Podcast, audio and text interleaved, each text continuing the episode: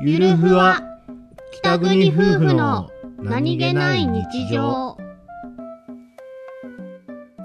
お餅をなくしたいお兄ちゃんなんすか冷凍庫にねはいお餅がいっぱい冷凍されてるんですほうかわいそうな感じにカピカピになる前になんとか消費したいんですだからとりあえず、いぜんざいとかお汁粉にするじゃないなんかそれ以外で食べたい方法ございませんか雑煮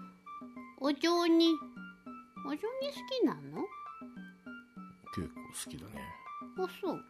じゃあお雑煮きになこ餅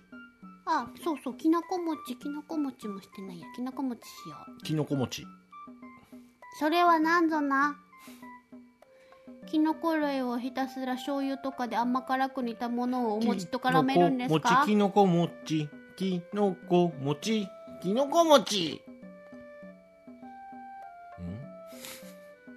今年の干支のお餅の名前だねきのこ餅うさぎ餅うさぎ